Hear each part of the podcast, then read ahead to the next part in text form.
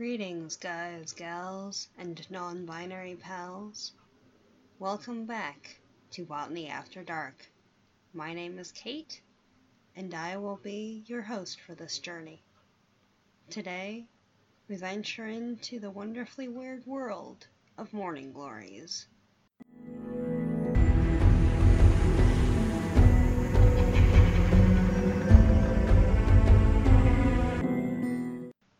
Any listeners outside the US, I am speaking of the plant.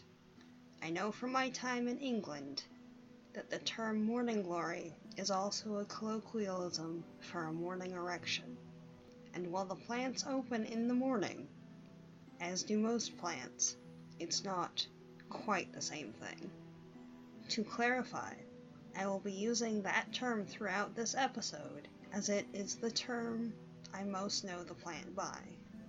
There are about 1,600 unique species under the morning glory umbrella, from 59 distinct genera, though the term most frequently is used to refer to the around 1,000 flowering species in the Ipomoea genus. These include, but are not limited to, morning glory, water convolvulus or kangkong, sweet potato, bindweed, and moonflower. And yes, at least some of these will be revisited in later episodes. The genus is found throughout both tropical and subtropical climates, and is mostly populated by twining, climbing plants with a vine-type growth pattern that can be either annual or perennial depending on the species and environment. For today, I will preface this with a caution to not ingest strange plants, lest you are sure beyond a shadow of a doubt that you have identified it correctly. I know I will repeat that in other episodes, but it is certainly relevant here. As with any group, especially one so vast, there are representatives from many ecosystems and biomes present within the Convolvulaceae family of which the morning glory is a member. While many have potentially ingestible components, for the purposes of this episode, we will be talking about the toxic ones, their properties, how to recognize them, and their side effects. I strongly recommend not testing this for yourself. You have been warned.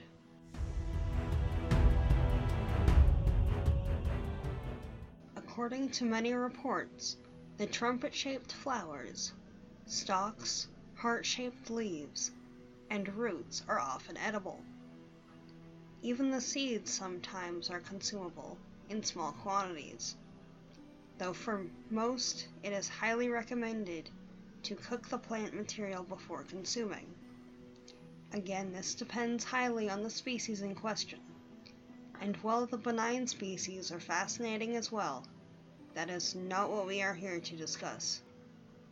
Today we focus specifically on the morning glory, or rather, the mature seeds of the morning glory.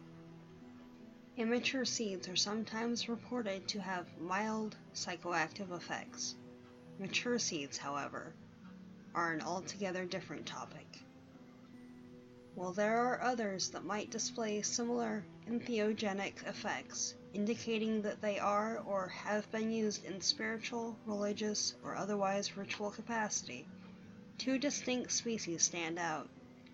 These are the Mexican morning glory, Tiltsin Ipomoea tricolor, a vibrant blue, and the beach moonflower, Ipomoea violacea, a stunning white. Also of note is the heavenly blue morning glory, which appears to be a genetic hybrid cultivar of the two, and is rather similar in appearance to the Mexican species. It is also this variant that is most widely referred to when discussing psychoactive properties of the plant's seeds, though from the standpoint of chemical analysis, most compounds present seem to have marginal differences, at least between these three. We will come back to that in a moment.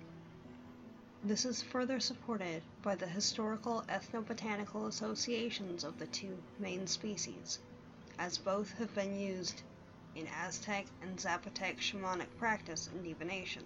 The Aztecs also sometimes used the plant's inherent properties as a poison, making someone go on a so called horror trip, known more colloquially as a bad trip.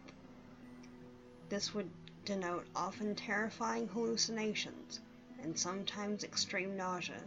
Such attributes are most often seen with substances like hallucinogenic mushrooms and LSD. According to research analysis, they contain lysergamides, or lysergic acid compounds, which are precursors to the array of ergoline alkaloids found in ergot fungus and Mexican Ipomoea tricolor morning glories. While general garden variety morning glories, i.e. Ipomoea purpurea or the purple morning glory, generally found at garden centers, contain particular compounds including ergine or LSA, isoergine, D-lysergic acid, and alpha hydroxethyl amide, and lysergol and it was long thought that these were the main cause of hallucinogenic effects. Studies have instead concluded that while these compounds are psychoactive, they are not notable hallucinogens. Instead, in their 1997 book, TiHKAL, the continuation, in which the acronym means Tryptamines I Have Known and Loved, Alexander and Anne Shulgin suggest that ergonovine, or ergometrine as it's sometimes called, is instead responsible. Alexander is credited with introducing MDMA or ecstasy to psychologists for psychopharmaceutical use in the late 1970s. Though ergot and ergot derivatives have been used medicinally for centuries, this compound was first isolated and obtained by the chemists C. Moir and H. W. Dudley in 1935. Side effects largely seem to depend on the person consuming the substance. However, nausea, diarrhea, and vomiting are commonly reported. Additionally possible are abdominal pain, headache, dizziness, chest pain, heart palpitations, bradycardia, cardiac arrhythmia, rashes, and shock. Prolonged exposure can also induce not only expected hallucinations, but dementia.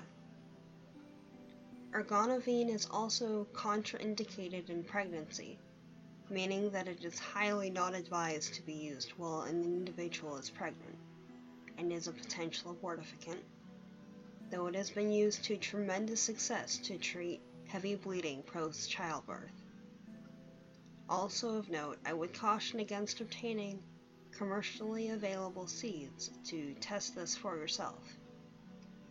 Not only would you contend with the plant's inherent side effects, but the seeds are commonly treated with methyl mercury. This is both a preservative and a cumulative neurotoxin, added to decrease potential for recreational use. Likewise, there is no legal requirement in the United States to disclose such a coating, nor is it able to be washed away. It is a heavy metal that is toxic and causes both severe nausea and abdominal pain. In conclusion, while the many species of morning glory are beautiful, they also hold potential dangers, just as many other wild things do. If you have not been trained in proper usage and dosing, do not self-medicate by trying this yourself at home.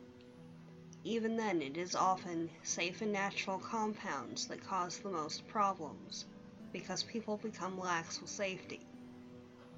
I should not have to say that natural does not mean non-toxic. Likewise, though there are historical precedents for using Ipomoea seeds to treat particular conditions, including as abortificants and treatment for postpartum bleeding. For our purposes, this is entirely academic and not recommended. To quote a popular Canadian PSA, if you don't know what it is, don't put it in your mouth. Truly, words to live by. If you look in the episode description, there are links to my blog and YouTube channel where I talk more about plants, as well as my Patreon and relevant social media links. Also, if you would like to start your own podcast, I'd recommend Pinecast. It is the platform I'm using, and while I've only been posting for a short time, creator support has been comprehensive and swift, and the interface is easy to navigate. Though the service is free, that version only allots for the upload and posting of 10 episodes at a time. If you do decide to upgrade, you can use coupon code R-A19FE9 for a 40% off for 4 months and support Botany After Dark. To all my listeners at home, work, or somewhere in between, thank you for tuning in. I'll talk to you next week about tomatoes. Should be an interesting show. Have a good one. This is Kate, signing off.